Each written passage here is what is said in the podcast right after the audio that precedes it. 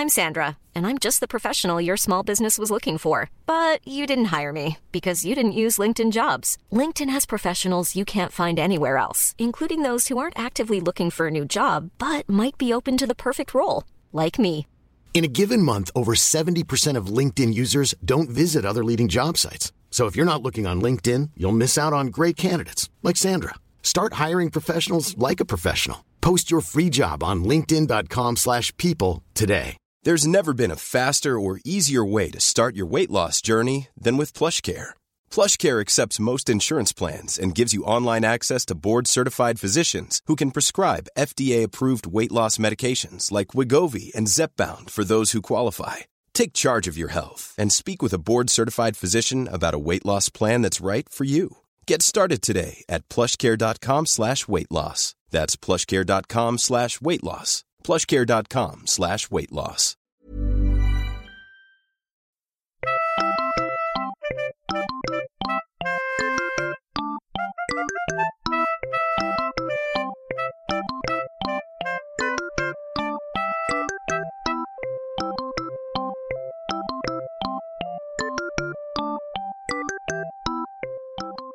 Um, berätta om vad du åt till frukost, det klassiska ljudtestet. Jag åt havregrynsgröt Mm.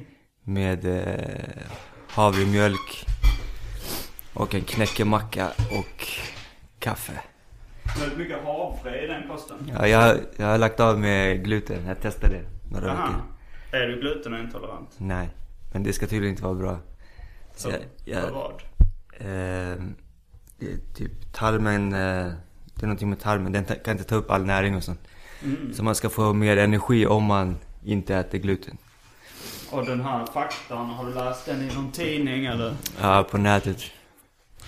Hur Det- hamnade du där? Det, men det är tydligen en eh, grej, alltså. Det har blivit mer populärt. Jag tror jag hörde det på någon podcast. Mhm. Eh, Joe Rogan tror jag det var.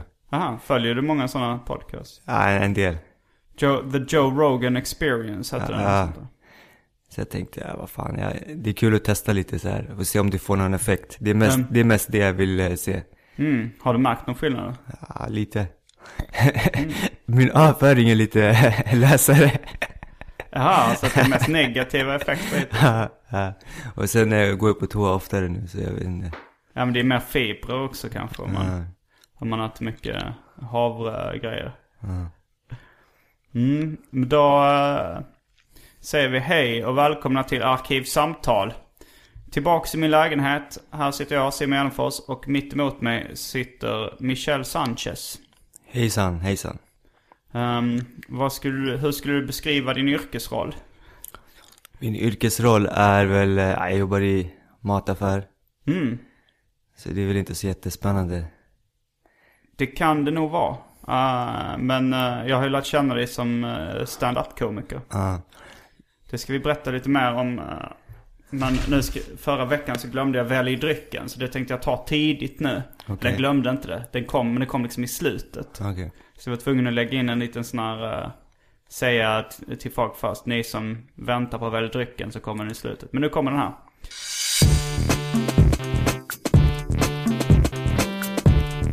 Jag tror vi börjar med det fasta inslaget. Välj drycken! Eh, gin. Min, eh, jag brukar bjuda på gin tonic men nu... Nej vänta, jag brukar bjuda på dry martini. Men nu har martinin tagit slut här så nu finns det bara gin. Men man kan få det med en oliv. Okej. Eh, och då, det var, jag tror att så här, till exempel Winston Churchill ville bara lukta på det. Eller han ville bara titta på ginflaskan eller något sånt där. Eller bara på martiniflaskan. Så att man kan få liksom en, en sån dry martini som Churchill drack med bara en oliv och ett glas gin. Okej. I martiniglas då. Sen har vi Vira Blåtira. Minns du den läsken? Nej. Du, vilket år är du född? Eh, 85. Det förklarar saken. Jag är född 78. Vira Blåtira var väldigt stor när jag var i femårsåldern. Okej. Det var en blå läsk som smakade lite godis. Uh, ungefär samma period så uh, dök läsken Coco Bahia upp.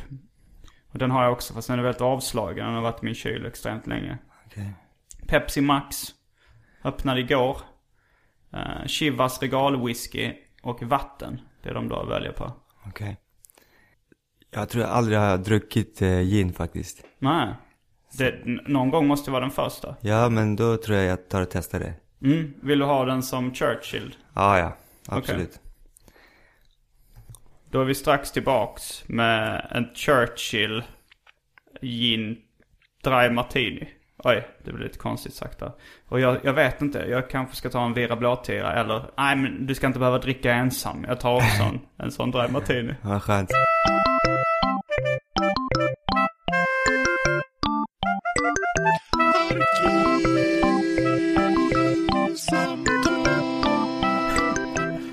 Vill du ha det stora eller det lilla glaset? Det spelar ingen roll för mig. Då är vi tillbaks med varsin dry martini utan martini. Eh, det- man, jag vet inte om man ska titta på korken eller vad det är, vad det nu om man vill spexa till det lite. Vi kan nämna uh, vermouth för att det ska bli något av en dry martini i alla fall. Hur kommer det sig att du aldrig har druckit gin? Alltså när jag går ut, jag brukar inte dricka så mycket. Nej? När jag går ut så, jag, jag vet inte vilka drinkar som är så här inne eller ute. Nej? Eller vad, vad som räknas som tjejdrinkar och så. Okej. Så jag brukar bara ta öl. Okej. Jag är, rädd, du, jag, jag är rädd för att bli dömd av bartendern. är, du, är du rädd för att bli... Är, har, är du osäker på din sexualitet? eh, nej, bara liksom allmänt att göra fel. Mm. Eh, mm. Då, då får du smaka på den här. Det här. Den anses nog vara ganska macho i uh, Dry Martini tror jag. Okej. Fast det var ju mest gammel. Det var ju förr i tiden folk uh, drack den. Den är inte så populär längre. Nej, inte. Men nu, nu... Jag tror den kan, den har nog, den kan nog... Har nog lite revival potential ska jag kunna tänka mig. Det är ju inne med så här 50-tals grejer och sådär. Okej. Och då... Eh, men eh, jag kanske ska... Jag har sett det ganska många gånger på, på de här stand-up-scenerna i Stockholm. Och eh, väldigt bra one-liners drar du. Det vi kanske ska förklara... Vill du förklara vad en one-liner är för den oinsatta lyssnaren? Ja, eh, en one-liner är väl eh, ett väldigt kort skämt. Eh, det är som det låter, det är liksom one line. Jag tänkte först att man skulle kunna skriva den på en rad på ett papper. Men sen kom jag på att line kan även betyda replik. Hur menar du nu? Alltså så här, eh, om man säger eh, What's my line in that movie? Alltså vad är min replik? Okej. Så är det en replik som kan vara till exempel, ja, eh, alltså inom teater eller det så är line en replik. Ja. Så då tänkte jag det kanske en, fast tänkte du att det var en rad på ett papper? Att den ska få plats på en, en rad på ett papper? Jag, jag tänker mer att det är liksom ett kort skämt. Ehm, och de, ja du, jag läste, alltså så här, ifall man vill ha exempel på det så kanske man kan läsa det på din Twitter. Där står rätt många sådana här korta skämt också. Ja. Vad heter du på Twitter? Eh, svettig. Sve, at svettig. Ja. Hur kommer det sig att du valde det namnet? Jag kommer inte ihåg, men eh, det kan ha varit varmt den, den dagen. men jag har inte uppdaterat mig, jag har inte varit på Twitter på ett tag. Nej men eh, på något sätt så blev jag väldigt nyfiken på det då för det, du ger ändå ett lite hemlighetsfullt intryck skulle jag säga. På Twitter eller i allmänhet? I allmänhet. Okej. Är det någonting du reflekterat över? Nej. Du känner inte själv eh, att du ger ett hemlighetsfullt intryck? Ehm, Nej men det var så här, jag googlade på det, hittade ingenting. ja. Försökte, jag tror jag försökte kontakta dig på Twitter. Fick inget svar.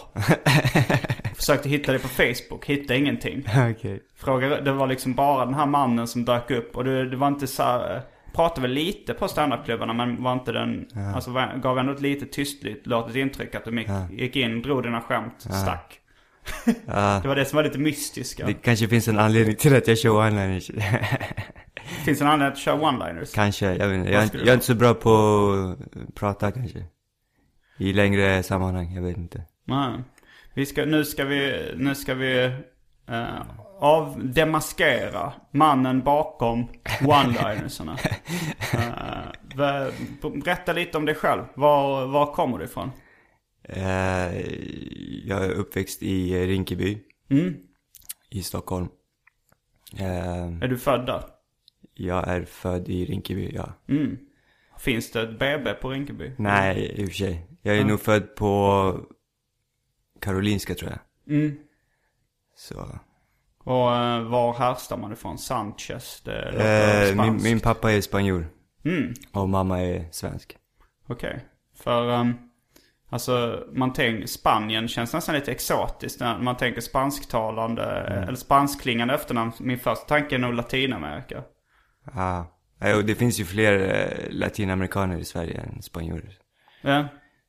Sen har du lite också, eh, fast det är nog kanske mer en Rinkeby-dialekt då. Ja, som det- låter lite som uh, latinamerikansk brytning liksom. Ja. Jag, jag kommer ihåg, jag hörde en tidig intervju med, med Latin Kings. Då sa de att de hade inte insett, de, de fattade inte att de hade någon brytning förrän liksom massmedia började skriva om det. De trodde att liksom det, det lät som, som liksom vanlig svenska. Ja, Jag har inte reflekterat över hur jag låter. Jag har aldrig lyssnat på mig själv liksom inspelat. En, Sen jag gick i eh, lågstadiet tror jag. men, har du, eh, du spelar inte in dina skämt och lyssnar på dem? Eh, nej. Ja. Så har, du har inte heller tänkt på att du har, alltså, jag vet inte om man ska kalla det brytning eller det som kallas Rinkeby-svenska. Ja, det, jag har någon brytning tror jag. Ja. Är det, pratar du, är det för att du pratar spanska under din uppväxt? Nej, det var bara att mina, alla mina kompisar tror jag pratade på sätt, det sättet. Mm. Vil, vilka rappare är det som kommer från Rinkeby? Är det Ken och Ken Ring och Big Fred och dem? Har ingen koll. Nej, de kom från Nej, Hässelby. Hässelby ja. Men det kan väl Latin Kings? Det kan väl Dogge som kommer från Rinkeby? Ja, någon av dem kommer därifrån tror jag. Okej. Och Özz Nugent tror jag. Ja. Men han pratar mer, eh, han pratar inte så mycket Rinkeby Nej. eh. Men min brytning var, var kraftigare förut tror jag. Mhm. Mycket kraftigare tror jag. Har du anpassat den? eh, Nej, det, det är ingenting jag har tänkt på. Men jag tror ju fler svenska kompisar man fick. Mm. Så blev det mindre och mindre av, av brytning tror jag. Okej. Så ehm, vad har du gjort i ditt liv? Var det gått i skolan? Jag har gått i skolan. eh, och sen eh, Högstadie, gymnasium? högstadiet, gymnasiet. Sen efter det har jag haft lite eh, så här, jobb på olika ställen. Eh, snabbmatställen, telefonförsäljare och lite sånt. Mm. Hur, hur hamnade du i humorsvängen? Jag insåg att jag var eh, kreativ, att jag ville göra någonting kreativt. Tidigt? Nej, för i skolan var jag inte kreativ. Jag var liksom dålig i musik, bild, slöjd liksom. Var du bra på, på svenska lektionerna? Eh, Alltså när man skriver uppsats och sådär? ja, lite över medel. Okej. Men eh, jag tror jag såg eh, Sarah Silverman en gång. På nätet eller? Ja, på nätet och eh, hon typ väckte min eh, nyfikenhet på humor. Mhm. Det var bara någon, någon som skickade en länk eller någonting. Kolla in det här, det är roligt, eller hur? Ja, Ja, och så kollade jag på hennes serie. den. Jag Hur länge sedan var det här? Eh, vad kan det ha varit? Fem, sex år sedan kanske. Och då, då var du i 25-årsåldern eller? Eller 20, 20 någonting? Ja, något sånt ja. Det Ja, känns så, som ganska sent uppvaknande. Ja, ja. så här, Om man vill göra något ja, men det var därför jag liksom inte kunde plugga vidare så. För jag visste inte vad jag ville göra. Nej. Så att, eh, men jag började skriva lite så här på en serie. En tv-serie? Ja, lite på skoj så här. Ja. Men så insåg jag att eh, det skulle vara så otroligt svårt att få den gjord ändå. Eftersom det måste gå igenom så pass många personer Ja. innan det eventuellt blir någonting. Mm. Så då tänkte jag, stand-up det är ändå att man är sin egen eh, producent, manusförfattare och eh, framförare. Mm. Så enda kruxet var att då var jag tvungen att gå upp på scen och sådär. Det var, det var det som var, Och det ville du inte? nej. Men tänkte du, alltså det känns som en ganska klassisk väg till, um, till sitcom också. Att uh, först vara stand-up-komiker och sen få sin egen sitcom. Mm. Tänkte du i de banorna eller var det? Alltså jag har aldrig velat stå framför kameran eller på scen. Nej. Det är inte min, det är inte min scen. Nej. Eh, jag vet fortfarande inte om jag vill bli stand-up komiker. Eh, du är ju det på något sätt. Alltså så. Eller du, du uppträder ju ändå regelbundet som det. Ja. Men, men jag alltså tanken var att jag skulle få in en fot i humorbranschen. Mm. Och sen, eh, När var det du började? Eh, eh, 2011 tror jag. Okej. Fast då körde jag bara en eller två gånger. Mm. Väldigt traumatiserad blev jag. Vad var det, alltså gick det dåligt då eller? eh, första gången gick bra. Jag Mm. var med i den där uh, Bungy Comedy-tävlingen. Det har jag också varit med. Hur gick Mm. det för dig? Kom du, fick du något pris? Eh, jag kom inte till final av Mm. juryn. Men så Nej. fick jag ett mail dagen efter av eh, Anders Selin. Mm. Som tyckte att eh, jag hade så pass välskrivna skämt så jag, jag fick komma till finalen då. Jaha. Mm. Och då kan man ju tänka sig hur dålig jag var på, på att leverera skämten. Ja men det, men det, alltså jag har, jag har lite upplevt samma sak. Eller så här, men jag är ganska inne på eh, one-liners och det som kallas, inom stand-up-branschen kallas deadpan delivery. Att man inte lägger in några känslor eh, eller något skådespeleri i rösten eller ansiktet. Att man bara så här levererar dem helt to- torrt och tomt liksom. Eh, och, men liksom vad det gäller välskrivna skämt så tycker jag du är en av de bästa i Sverige. Alltså så här, det, det är bara helt så tydliga, korta one-liners som är eh, sjukt kul. ja, tack så, Så det mycket. spelar, spelar ingen större roll tycker jag, eller det är nästan bättre att, att det bara är torrt levererat på något. Ja, tack. Men var det, en, var det en plan för dig att leverera det? eh, Kände du till liksom fenomenet deadpan delivery eller var det? Ja, jag såg Steven Wright också. Mm. Eh, Berätta om honom för lyssnarna som inte känner till honom. man kan väl säga att han är kungen av eh, one-liners. Mm. Kanske till och med pionjären. Ja, eventuellt. Alltså, Så det såg så lätt ut för att han stod bara på scen och eh, drog sina skämt. ehm, Så naiv som jag var så trodde jag att ja, men det räcker med att skriva bra skämt och sen kommer han upp och bara kör. mm. Eh, det är lite mer än så. Men eh, han var i alla fall en eh, inspiration. när, var det, när var det han uh, var stor? Var det på Eh, 70-talet eller? Ja, 80-talet framförallt tror jag. Mm. Ja, han skriver väldigt bra skämt. Men jag tycker nog att till exempel Mitch Hedberg Ja, eh, har slagit honom på fingrarna.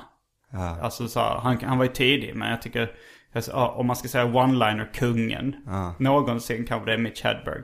Jo, men, ja, jo. men jag, jag upptäckte Steve... Eh, Steven han? Wright. Steven Wright tidigare. Mm. Så hade det varit tvärtom att jag hade upptäckt eh, Mitch Hedberg så hade han varit min stora förebild tror jag. Mm. Har du några andra one-liner-komiker du är inspirerad av? Nej, det är väl mest de två. Mm. Det, det finns inte så många. Nej, jag gillar Zach Galifianakis. Han är inte bara one-liner-komiker men han kör mycket. Alltså så om man kollar på hans tidiga grejer så går han upp och bara drar one-liners i stort sett. Ja, Honom gillar jag också. Han har någon, någon viss charm. Alltså han kör inte så mycket deadpan men han har ändå ganska mycket charm i sina, ja.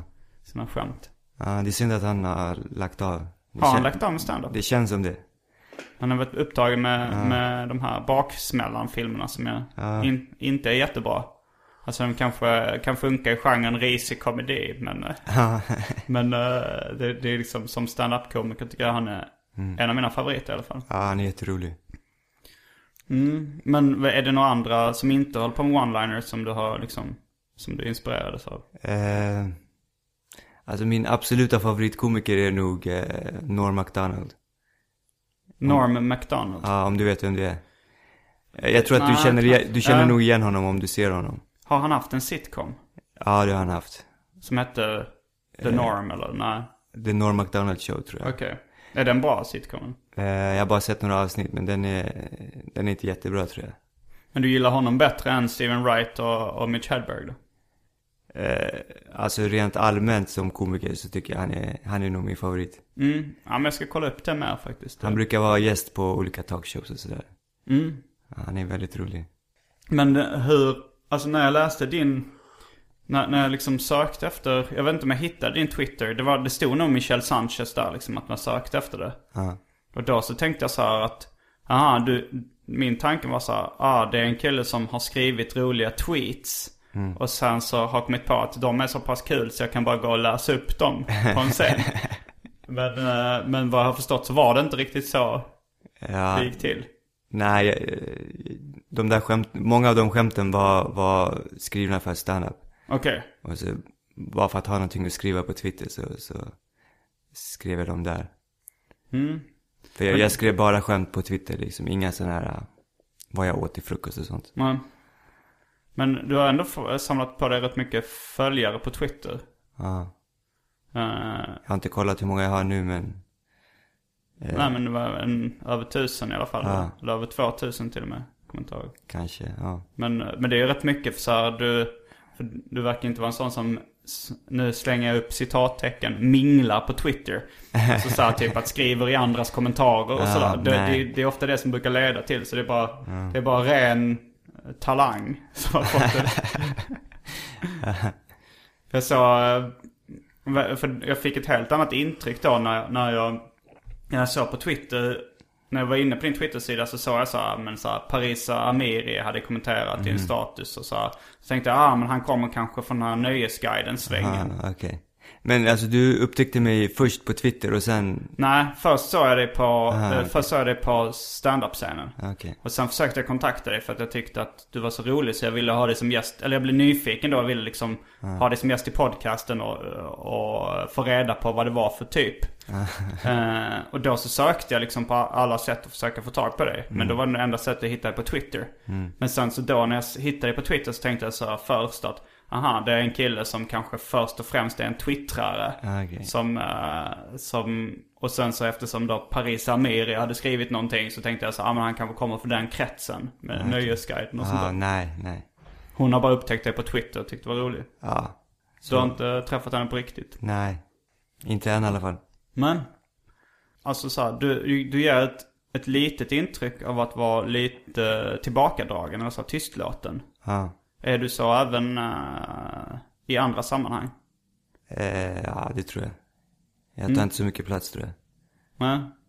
Är det någonting du, du trivs med eller är- tycker du det känns jobbigt? Eh, om jag trivs med att inte ta plats? Um, Ja, det, är- alltså, det är hur jag är som person. mm. Så jag, jag, har, jag har egentligen inte på en scen att göra.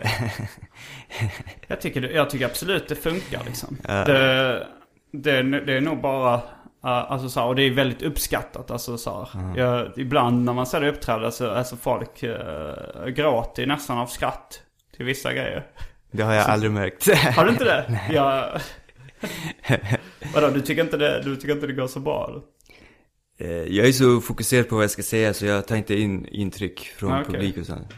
Det har blivit lite bättre nu på, på slutet. Mm. Men i början var det liksom väldigt så här tunnelseende.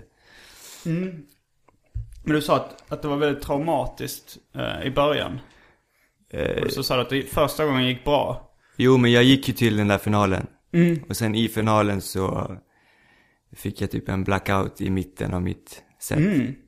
Jag stod still på scen i, eller jag stod tyst på scen i en, kanske fem sekunder. Mm. Och det är väldigt lång tid, alltså speciellt när man bara kör tre minuter. Ja, Så, du glömde, glömde materialet. ja, jag blev så nervös. Um, Så jag, jag körde inte mer på det, hela det året sen. ah, okej. Ja, Jag kände lite samma sak faktiskt eh, i bun- efter Bungee Comedy-finalen. Eller eftersom jag inte fick något, för, eftersom jag inte var någon av dem som vann. Eller någon av dem som fick liksom omnämnande. Så kände jag så här, alltså jag, jag, mitt självförtroende var helt pajat liksom. Men jag hade ändå, jag, jag är ganska så här disciplinerat lagd. Så jag tänkte så här, ah, jag ska fortsätta så länge som jag har bestämt Ja, okej. att jag ska fortsätta. Ja, nu har det ju gått bra för dig. Ja, nu, nu har det börjat gå bra. Det vände, det vände efter, efter sju gig ungefär. Okej. Nej men du tog rätt beslut. Ja, Ja. tack. Eh, Det hade varit jobbigt om du sa att jag tog fel beslut. Men sen, men hur, hur, eh, hur tog du dig upp i sadeln igen sen när du... Eh, alltså jag fortsatte att skriva skämt och sådär. Mm. Eh, mest på Twitter tror jag. Okej, du, hade, du började twittra eh, samtidigt som du började med stand-up ungefär? Ja, ungefär tror jag. Mm. Och sen eh, fick jag ångest för att jag inte gjorde någonting av skämten. Mer än att twittra dem. Mm. Så då kände jag att, ja men då måste jag köra lite. Så att, inte, så att jag inte kastar bort min tid helt. Mm. Med att skriva de här skämten. Så då, då tvingade jag mig själv att köra och sen eh, ja, bara fortsatte jag. Mm. Och då bokade du in det på Big Ben eller något liknande? Ja, alla de här gratisklubbarna i Stockholm och så. Mm. Och sen nu i år har jag börjat köra mer regelbundet så det är nu första gången som jag känner att det är lite roligt att, att liksom köra och stå på scen. Mm. Så äh, bor du, har du, bor du i en egen lägenhet i, i Rinkeby? Eh, ja, eller jag ska flytta till Hjulsta snart. Mm. Så, men just nu bor jag i Rinkeby. Mm. Så varför ska du flytta till Hjulsta? Jag har fått en, eh, ny lägenhet här. Jag bodde med en kompis i, i Rinkeby. Mm. Så nu har jag fått en ny egen lägenhet. Var ligger Hjulsta? Det ligger på två stationer ifrån Rinkeby. Mm. Längst ut på blå linjen. Ja, Nej, jag, jag har varit alltså så här, i Stockholmsförort och sånt. Det, jag, har inte varit, jag har varit i Alby och liksom, jag tror jag har varit i Rinkeby på någon fest någon gång sådär. Men det är fortfarande lite exotiskt för mig. Jag har inte liksom riktigt vuxit upp i, i den här förortsmiljön och sånt. Men när jag har varit där så har det varit så här nästan klichéartat. Att det var så här typ, det kommer fram lite kids eh, i streetkläder. Och typ verkar vara lite jiddriga först. Och sen så typ så har jag, har jag liksom bondat med dem genom rap-grejen. Okej. Jag var där med någon kompis så kom det fram några killar och, och så här jiddrade lite. Och då så, så frågade de om jag vet inte, men då, då så var det så att vi började rappa och bat, så freestyla lite och då fick man liksom respekt från dem. Så det var verkligen en så här klichén av, av förorten. Det hade jag velat se. Eh, men men det, det är ett fåtal gånger. Det har inte hängt mycket i liksom Stockholmsförorter och så. Men hur är det liksom, hur, vilka, hur är dina kompisar? Är de som du eller är de, eh, eh, är de annorlunda? Är de mer som Dogge? Ingen är, ingen är som Dogge tror jag. nej, jag vet, de är väl... eh, Nej, alla är olika, jag vet inte. Mm. Jag har kompisar från, från eh, alla olika eh, tunnelbanelinjer i Stockholm. Ja. Så det, det är olika. Hänger du med mycket city innerstadskids också? Eller kids och kids, vi är för fan i 30-årsåldern. Uh, nej, men det inte så mycket eh, innerstadskids kanske. Men jag diskuterade idag med Maria Grudemöl Hayek, känd från Arkivsamtal, hon har varit med ganska många gånger. Eh, eller så att ganska många har eh, light-versioner av olika diagnoser. Eller alla har en liten släng av någonting. För jag, jag tog upp att i förra avsnittet av den här podcasten så blev eh, podcasten 59 minuter och 59 sekunder. Okej. Och jag har liksom så bestämt mig för att, pod, att mina podcasts ska vara eh, mellan 60 minuter och 69 minuter. Bara för att det såg snyggt ut i raderna på, liksom, på iTunes när de dök upp. Ja. Att det kändes som en så här lite OCD-grej. Känner du till OCD? Ja, ja. Eh, Obsessive compulsive disorder kan ni googla, ni som inte känner till det. Men, eh, men att det, det var liksom en typisk OCD-grej. Men jag, jag lider ju inte av OCD. Det hindrar inte mig jättemycket från min vardag. Men gre- grejen var att när, för att iTunes tidigare har så här, eh, avrundat till, till hela minuter liksom. Okej. Och då trodde jag att de skulle avrunda till en timme och skriva det. Men när det dök upp 59 minuter liksom för första gången. Alla andra, det, det var typ det 73 avsnittet. Så jag har haft så här 73 avsnitt där alla varit mellan en timme och en timme och nio minuter. Då mådde jag psykiskt ganska dåligt över det. Vilket ilandsproblem alltså. Ja, jag bor i ett iland, det är det enda problemet jag kan ha. Men, eh, men, eller så här, ju verkligen, men det, det handlar ju om en sorts tvångstanke liksom. Att jag mådde dåligt av det. Sen, sen tänkte jag så att, eh, men för jag var, jag, min första tanke var att liksom eh, lägga till någonting lite extra i podcasten. Bara en, en sekunds tystnad eller någonting. Så att den skulle bli det istället. Men jag tänkte jag sitter på tåg. Jag hade laddat upp den. Det, var, det skulle bli så jävla mycket krångel liksom. Och folk, podcasten var lite sen. Folk hade börjat skriva om det. Ja, okej. Och, och sen sa jag, ja, det är ingen som kommer märka det i alla fall. Och, och sen så la jag upp den. Så var det någon på Instagram som skrev så här. För jag har, jag har tagit upp det här problematiken tidigare i Arkivsamtal. Om eh, längden på din, dina avsnitt? Ja, och eh, mina tvångstankar. Ah, okej. Så då så var det någon som skrev eh, Vad hände med perfektionisten Simon G? Försvann han med den sista sekunden? Och då kände jag en till våg av ångest. Eller ångest är ett överdrivet ord i det här sammanhanget. Men ett en kraftig obehagskänsla. Och så, så diskuterade jag då med Maria innan idag. Vad, för, alltså så här, jag har ganska många kompisar som har, jag har umgås med mycket serietecknare. Okej. Väldigt många av dem har drag av Aspergers syndrom. Okej. Eh, att, uh, jag känner, det, det, det kanske du också känner till. Ja, det är väl eh, att man är... Autism light brukar det beskrivas som lite ibland. Man kan vara, alltså man, man att man blir fixerad vid småsaker. Man samlar på grejer eller man snör in på någonting. Men sen kan man vara lite dålig socialt. okej. Jag har vissa kompisar som liksom kan, äh, kan vara lite dåliga socialt. Eh, en, en kompis som vi kan kalla Fjonsson. Eh, när han, om han äter middag hos en bekant och, och de frågar så om smakar det bra? Och om han då tycker att det inte smakar så jättegott så säger han nej, inte speciellt.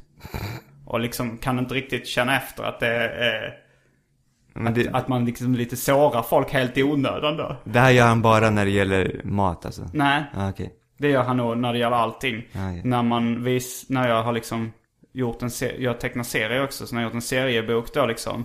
eh, och han inte tycker den var så bra så säger han, jag tyckte inte den var så bra. och då blir jag väldigt ledsen. okej. Men sen känns det ju, när han säger att han tycker det är bra, eh, då känner jag att han säger det helt ärligt. Så då blir jag rätt glad. Men, Ja. men det är ju ganska ovanligt, alltså det, det är ju liksom Det är lite som en eh, sjuåring. Ja, fast han är ju extremt intelligent. Jo, jo, jag menar inte på det Eh, sättet, men... nej, ja. nej, nej, det, det är ju kanske sjuåringar kanske inte har utvecklat sitt empati. Eh, Eller sin liksom sociala kompetens 100%. Men att han har, just där så har han liksom jag tror inte han har en fullt utblommad Aspergers diagnos. Okej. Då hade han nog liksom inte kunnat ha ett socialt liv och ett jobb. Mm. Men, eh, men han har nog drag av det liksom. Mm. På samma sätt som jag har lite drag av OCD och lite drag av, jag har nog lite, lite Aspis drag också. Mm. Det, det, har, det har blivit så vanligt i min bekantskapskrets att prata om det som man har blivit Aspis med Men Aspergers. tror du att det har eh, utvecklats av att du eh, eh, tecknar serier eller är det att du är född på det sättet? Jag tror att jag är född på det sättet och sen så har jag dragits till serier och liknande grejer eftersom min hjärna ser ut så. Okej.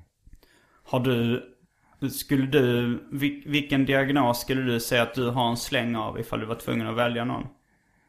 Ehm, dum i huvudet. Vadå? Alltså så här, ser du dig själv som korkad på något sätt? Nej, med diagnos. Eh, jo, jag, jag skjuter upp saker hela tiden. Mm. Jag är en sån. Du skjuter upp saker till morgondagen. Ja. Har det hindrat dig i ditt, eh, i ditt liv? Många, till, Eh, det har det säkert. Eh, vad, ehm, vad jobbar dina föräldrar med? eh, min pappa är kock. Mm. Och, I, på någon restaurang? ja, på en lunchrestaurang.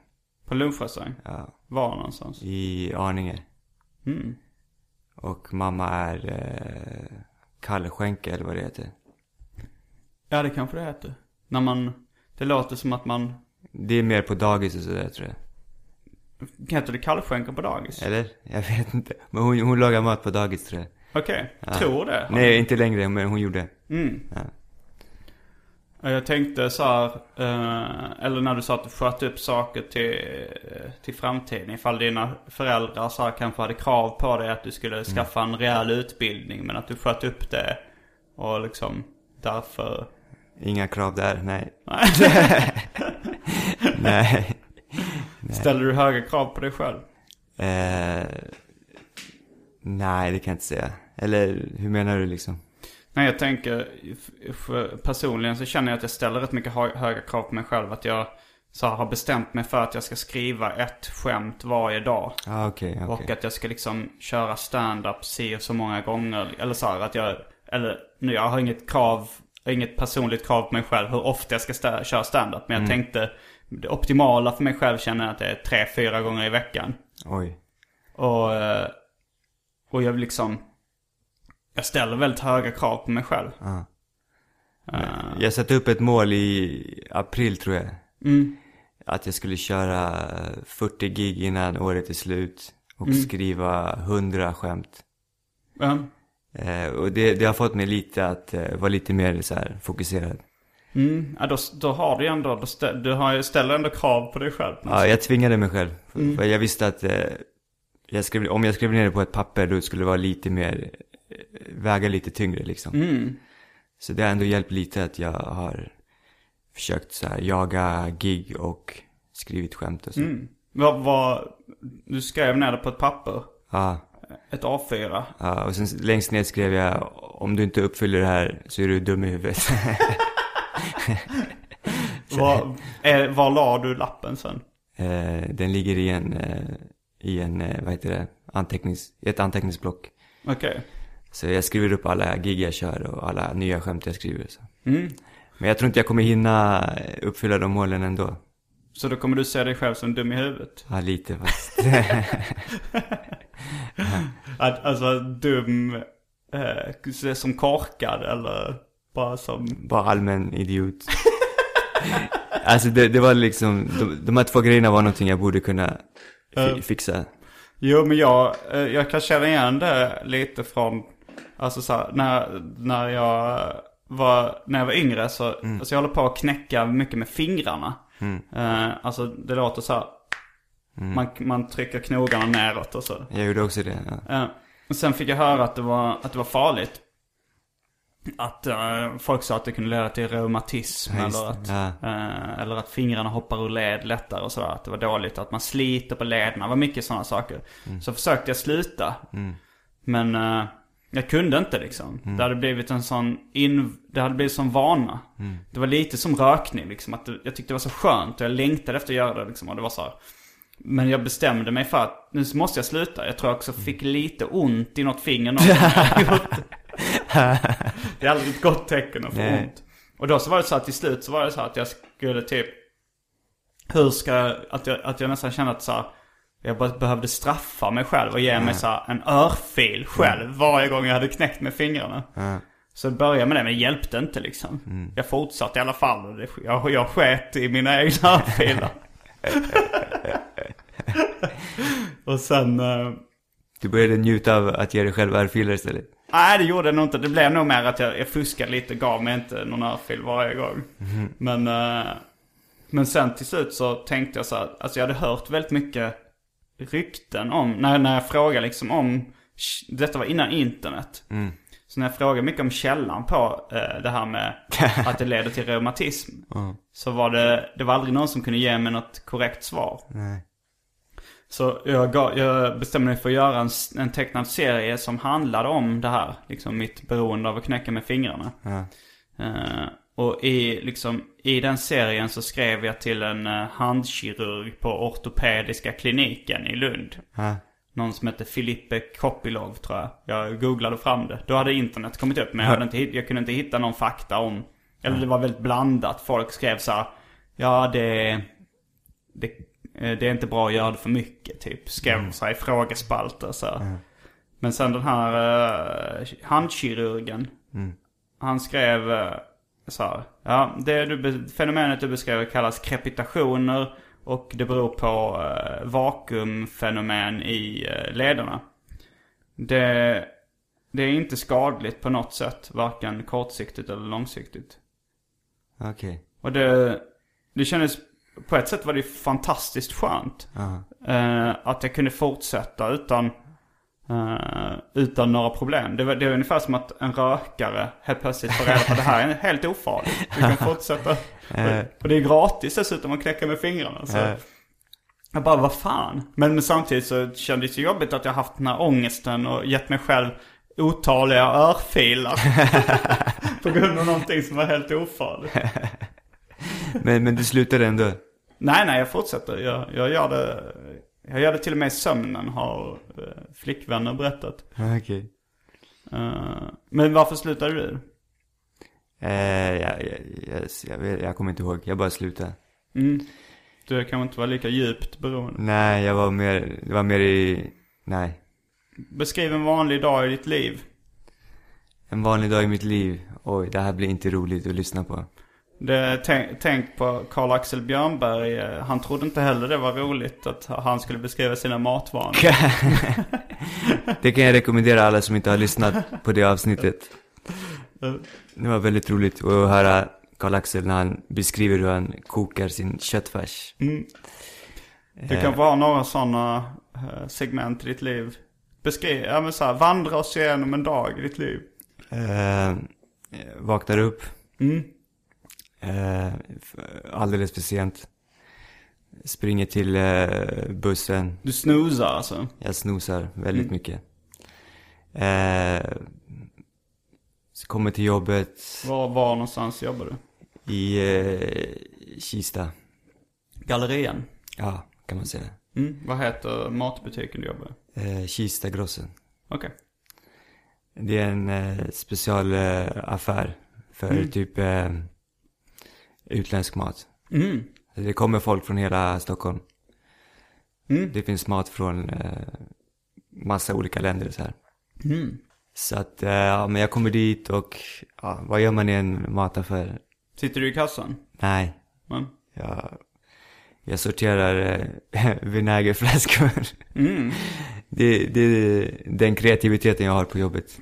Det är att, eh, alltså i och med att affären är för liten egentligen. Mm. Det kommer in, när det kommer in nya varor, Ja. då eh, måste man flytta om de existerande varorna. För En att få sorts plats. Tetris. Ja, och det är då jag får utlopp för min kreativitet på jobbet. Försöker du inte hitta på skämt medan du sorterar varor så? Mm, Nej, det går inte. Aha. Nej. Jag, nej. Det kommer fram kunder hela tiden också och ställer frågor och så. Är du intresserad av mat? Eh, nej, det kan jag inte säga att jag Så dina båda föräldrar jobbar ju med mat på olika sätt. Nej. Så du, det är inte så här, oh, en ny, eh, en ny eh, kalops på burk.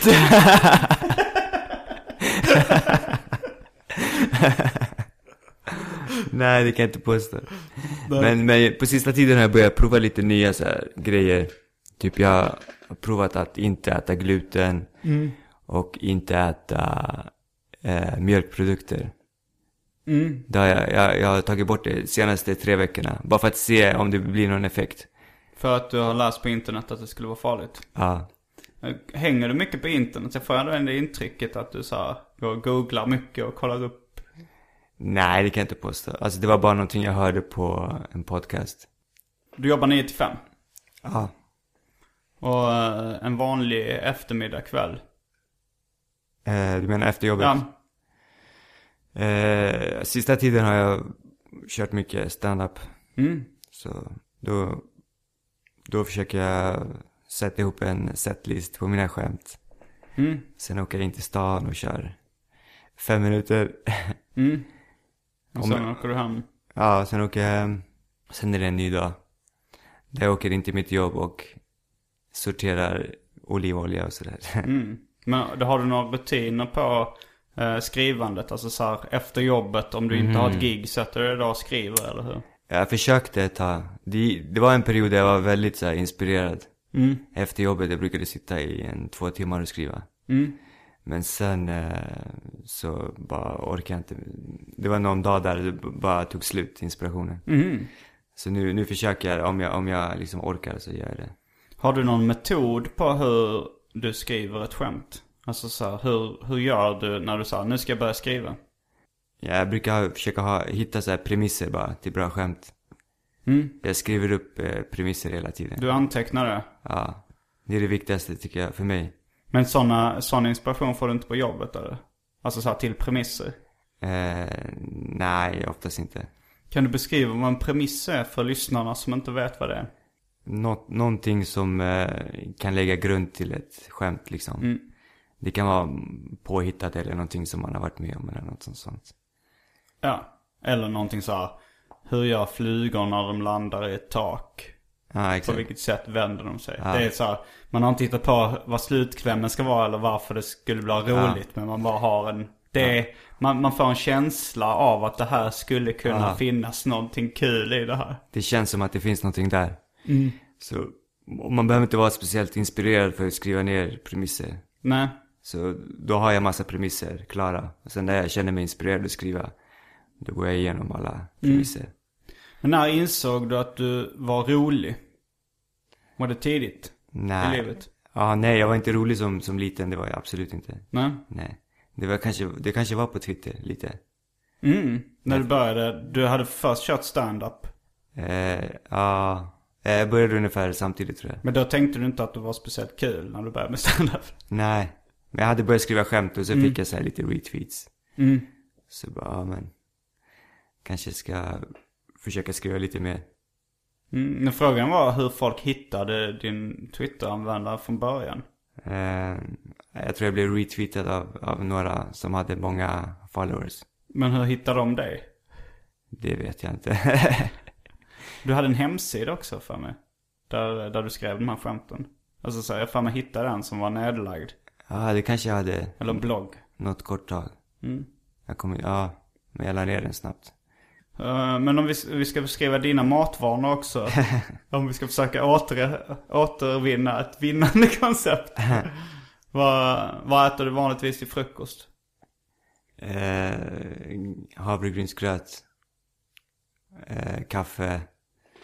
Och någon frukt kanske. Vilken frukt? Det är, det, är det viktigt? Ja men jag är intresserad av mat. Av mat. Eh, nej, en banan kanske. Eh, Ja. bara basic. Okej, och sen på, på jobbet då? Gissar att du äter lunch. Ja. Eh, antingen någon eh, snabbmat eller någonting som jag har med mig. Djupfrysta färdigrätter eller, eller Ja. så här eh, McDonalds? Eller? Ja, både och. Ja, man märker att du inte är speciellt matintresserad. Eller så här, jag, jag, är, jag äter ju väldigt mycket djupfrysta färdigrätter och snabbmat. Eh, men jag har ett brinnande intresse för, för det liksom. Okej. Pratar gärna om det, tänker gärna på det. Okej. Men du är inte speciellt hälsomedveten? Tack. Eller? Nej, det var, det var en fråga. Alltså på ett sätt är det, alltså så här, Jag är ganska fåfäng. Jag vill inte bli tjock. Okej. Och, jag, jag, och jag liksom vill ha lite muskler så jag gör armhävningar och sit-ups och sådär. Och det har jag också liksom mm, eh, så gjort rutiner och scheman för hur mycket. Alltså så att jag ska göra 65 armhävningar måndag till fredag. Och, Ja, det hade jag också förut. Sen la jag ner det också. med sånt. eh, Så på det sättet så, är, så det handlar mycket mer om fåfänga än, eh, än om eh, hälsa. Okej. Alltså så här, jag, jag tror det är väldigt många folk som maskerar sin fåfänga i hälsa. Okej. Att så här, det, det, de säger så här, nu ska jag göra en detox. Att jag ska så här, driva ut gifter och bla bla bla. Men man märker att det är lite mest för att gå ner i vikt. Okej. Eller så här. Men, eh, men, men så jag, jag bryr mig inte om jag lever så jättelänge liksom. Eller blir så gammal. Men jag, jag är fåfäng. Jag vill så... Du vill inte dö tjock? Jo, Det är ditt mål att inte dö tjock? just dö tjock kan jag faktiskt tänka mig. Okej. Alltså som Elvis gjorde lite, att han var snygg och framgångsrik en lång period. Och sen når man den här punkten när man, när man liksom lär sig uppskatta de här enkla nöjena. Som att åka med sin tjocka kompis och köpa mackor med jordnötter och sylt. Och äta svinmycket ostburgare. Och dricka Pepsi och sådär. Som, som Elvis gjorde. Och sen bara, och sen dö svintjock. Men det känns som att när man har passerat en viss ålder, då kan man bara släppa allt. Eller hur? Det ska, jag, jag tror jag ska göra det faktiskt. Jo, jag har också sådana planer. Jag tror, jag, jag tror jag, eh, Lamar Fike hette då Elvis ätkompis som han åkte runt och käkade med. Han hade en speciell ätkompis alltså. Ja, det var väl hans tjockaste kompis om man ska nu vara lite, om man ska vara kliché, följa klichébilden. Jag gissar ju på att det var, han gillade att äta, Lamar Fike. Det var typ en av de eh, killarna han bodde med. Eh, och som räknas i Memphis-maffian. Okej. Jag, jag blev faktiskt intresserad av Elvis på grund av matintresset. Okej. Att jag, pratade, jag hade hört väldigt mycket rykten om Elvis matvanor. Okej. Och sen var det en kompis som köpte då en, en sån Elvis-biografi åt mig för att jag alltid pratade om det. Eller så var det att han greppade första bästa bok i uh, Pocket Shop liksom. Och han skulle köpa present. Men, men då blev jag, det var då som jag blev väldigt intresserad av att läsa biografier i allmänhet. För det var så spännande liksom. Och, och den här podcasten är ju rätt mycket så att jag är, jag är väldigt nyfiken på människors liv och vanor och hur de lever liksom. ja. Jag tycker det är intressant. Men, men det, det finns ju mest, och egentligen är jag nog mer intresserad av vanligt folk. Okej. Hur de lever. Och hur de känner och sådär. Men det finns ju väldigt få böcker om vanligt folk. Det är väldigt sällan man går in i Pocket Shop och ser en biografi om Jesper Andersson. Så man inte har en aning om det. Ja, det är sant. Men det är därför jag gillat självbiografiska serier så mycket. För att där är det typ, där är det någon, alltså så här, serietecknaren Joe Matt till exempel. Han var Jesper Andersson. Han var en helt vanlig snubbe som bara började skriva serier om sitt liv. Okej. Och då blev det så jävla intressant för det kan man ju, en van, jag kan ju mycket mer relatera till en, en helt normal människas liv än vad jag kan relatera till Elvis liv egentligen. Men när Elvis biografi kom så är den så fruktansvärt välskriven och detaljerad liksom. Och skriven med någon slags dramaturgi och sådär som kanske inte vanligt folk kan skriva om sina liv. Det är bara i vissa sammanhang. Så det blev så där. Eh, men, nej men, tillbaka till tråden. Jag har också plan- planer på det att vid någon punkt skita i allt. Alltså så här, Ska vi göra det tillsammans? det kan vi göra. Ja. Det, då kan vi göra. Vi börjar bara äta massa jävla skitmat. Börjar ta kokain. Gör massa dumma grejer. Så eh, jag, jag kan bli din Lamar Fike. Eller tvärtom. Ja, Frågan är den som är mest framgångsrik för att vara Elvis. Ja. Och någon där för att vara Lamar Fike. ja. Så skriver vi en bok om det också. Nå- där var det ju att ha, alltså så här, jag tror det är svårt att skriva en bok när man är så här helt nerkoksad och, och asfet. och då, då är det, det var väl liksom, Men vi har någon, vi har någon med oss som dokumenterar allt. eh, Ja. det, ja men det, det är en bra plan faktiskt. Ja, ja men det var väl så här, Elvis mot slutet, han skrev ju, han uppträdde ju inte så mycket så han låg framför tvn och åt ja. ostburgare. Men och sköt tvn vid något tillfälle också. ja just det. Men vad var det han dog av egentligen? Om det tvistar det lärde. Det var en överdos eller var det? Ja, alltså han gick på väldigt mycket. Han hade en... han hade en doktor som hette Dr. Nick. Ja. Som eh, var något av en ja-sägare. Okej, Som det Elvis ville ha, det skrev han ut åt honom. okej. Alltså så här, för att Dr. Nick tyckte det var så kul att hänga med en kändis liksom. Ah. Så, och Elvis hade, och ifall han, ifall han hade sagt nej till att skriva ut grejer så, så sa väl liksom, då hade väl Elvis förmodligen bytt läkare. Men Dr. Nick, han skrev ut allt som han ville ha och det var, och liksom de flesta droger finns i lagliga former i läkemedel. Ja, okej. Det finns till och med liksom en slags eh, LSD tror jag, eller heroin. Nå- någon sån här liksom av de tyngsta drogerna.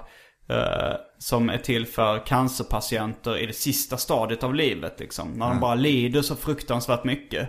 Så behöver de någonting liksom som bara får det att kännas skönt. Ja. Och så det skrev liksom Dr. Nick ut åt Elvis.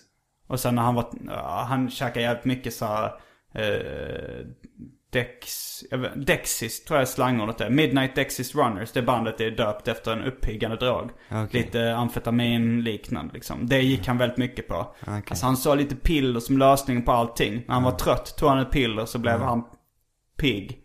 När han ville sova tog han ett sömnpiller. När han ville bli glad tog han liksom så här, så han, han, han knaprade piller utav bara helvete. Plus då att han käkade svinmycket.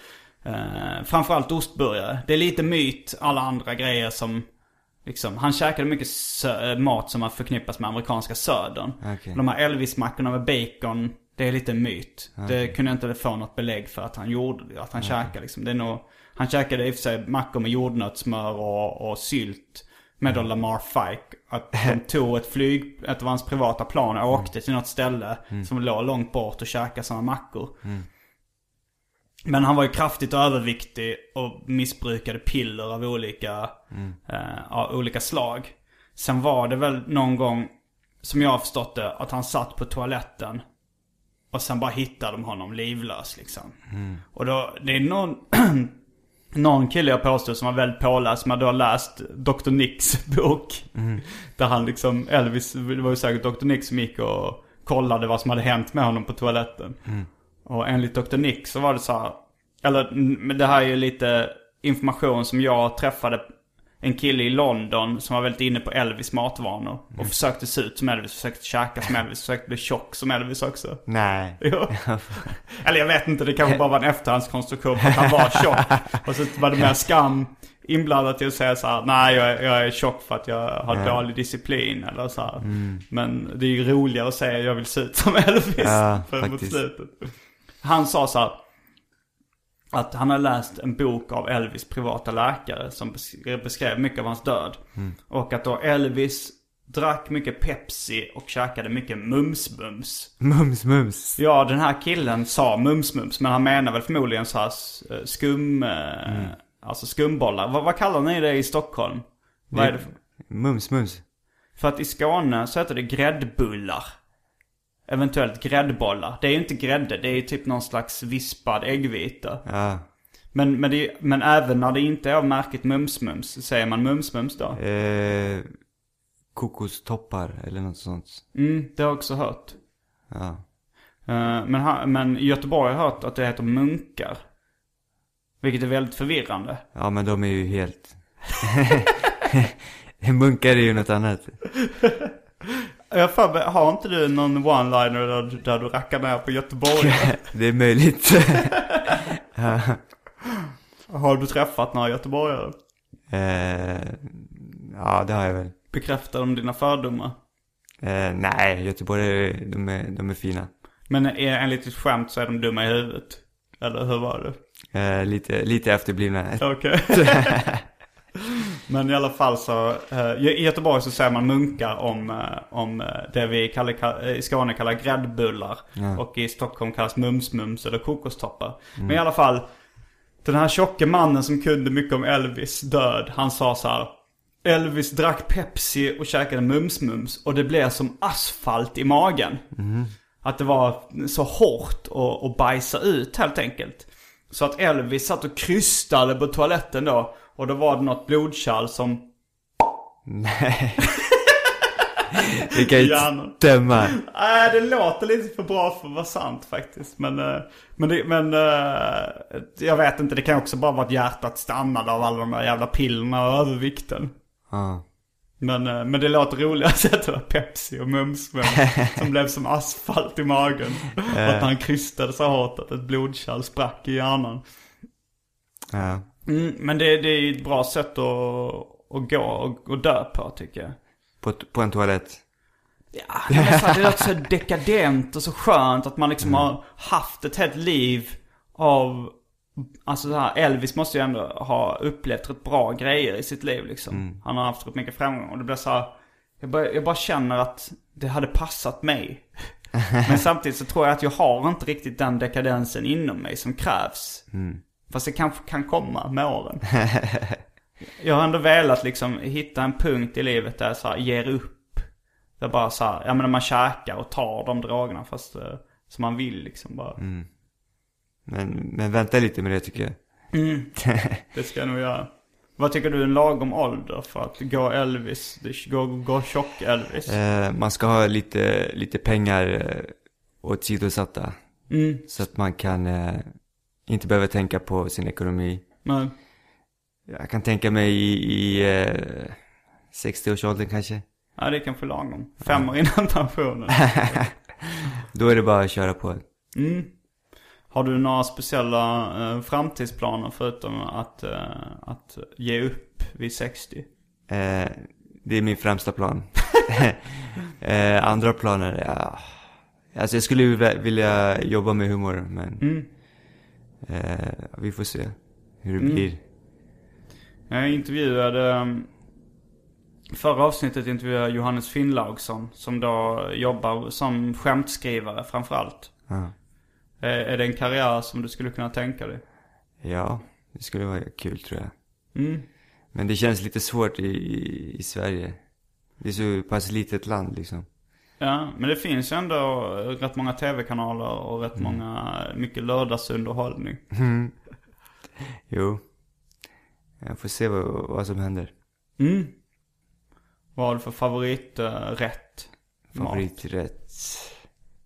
Ja, om du skulle få en sista måltid innan du ska bli avrättad för ett fruktansvärt brott du har begått. Vad skulle du välja att äta? Men då kan jag lika gärna äta gröt liksom. Det spelar ingen roll. En skål med gröt. Det, det känns ju bara extra sorgligt om man ska äta någonting jättegott och sen vet man att man ska dö. Men, men om du sa, ja okej, okay, jag förstår. Men om du tänker så här att när, eh, när då vi ska bli Elvis och Lamar Fike. Okej. Vad kommer du, vad, vad, om vi tänker så här, nu börjar vi, nu börjar vi. Eh. Var ska vi dra och käka då först? Eller vad ska vi göra? Du, inte, du vill ju inte ha gröt då väl? Nej, nej. eh, alltså en riktigt bra välgjord hamburgare är gott. Vad, vad, har du något favoritställe i Stockholm? Eh, Eller nej, i världen? nej. Jag var på, i New York. Åt på Shake Shack. Vad heter det? Shake Shack. Shake Shack? Ja. Har du varit där? Nej? Ja, de är, det, det är riktigt gott faktiskt. Mm, är de kända för burgare? Ja, de är ganska kända. Eh, vad, vad gjorde du i New York? Eh, vi eh, gjorde massa turistgrejer och sådär.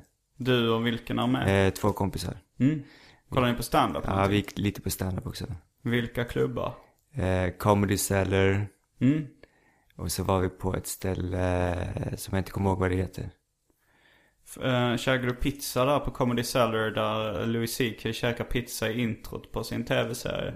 Det var stängt den dagen. Ah. Tyvärr. Annars hade jag gjort det. mm. Var du på, vad tappade du nu på golvet först? Tror jag tappade en eh, halstablett. Ah. Vad är det för märke? Vicks. Jag tror jag är beroende av, av Vicks faktiskt. Mm. Vilken smak föredrar du? Eh, honung. Ja. De kallas inte halstabletter längre va? För jag tror att, att tidigare så, så, alltså halstabletter antyder ju ändå att de ska vara bra för halsen. Okej. Men jag tror inte de får kallas det längre eftersom det inte finns några bevis för att de skulle vara bra på halsen, för halsen på något sätt. Okej. Alltså som till exempel Läkerol. Ah. De heter numera uh, Sugar Free Pastilles, står det på det. Så sockerfria pastiller. Va, vad heter de innan? Ja, ah, halstabletter. Halstabletter. Aha. Eh, och läk, men de har kvar namnet Läkerol. Det Ah. låter lite som att, det ska lä- att det är en läkande effekt. Men det är ju missvisande. Det läker inte. Det är ju bara en sockerfri pastill. Mm.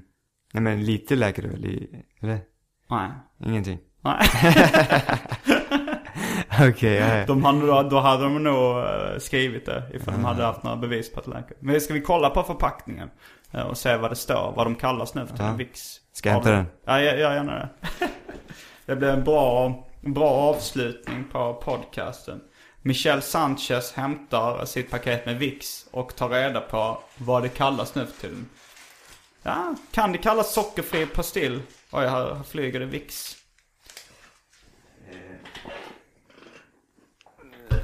Så här står det i beskrivningen. Upptäck den fräscha, fylliga honungssmaken hos Vicks Honey Fresh halstabletter. Halstabletter! Yes. Okej. Där, där, eh, där hörde du skriket när jag blev motbevisad. som jag har gått runt och sagt. Än så länge kallas de för det. Ja, men då, då kanske Vicks eh, har, har en... Mm, Nej, i och för sig, halstabletter behöver inte betyda att det har en läkande effekt. Nej. Det är bara en tablett som känns i halsen kan det ju vara. Ja, exakt. Nu tar jag en Vicks uh, Honey Fresh också om det är okej. Ja. Tack. Mm. Och med de orden så säger vi tack och adjö för veckans avsnitt av Arkivsamtal. Jag heter Simon Gärdenfors. Och jag heter Michel Sanchez. Fullbordat samtal.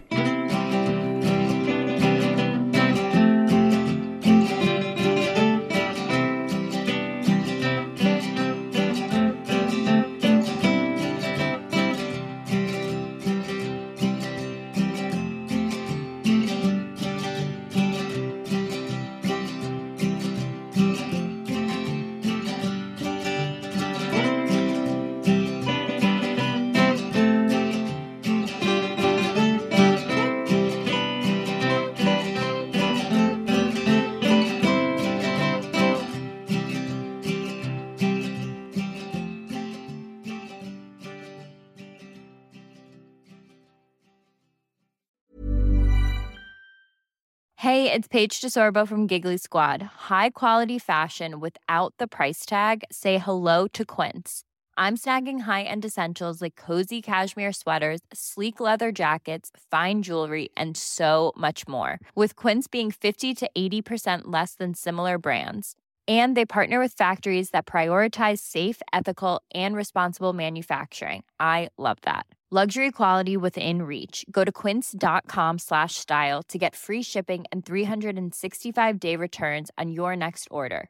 Quince.com slash style.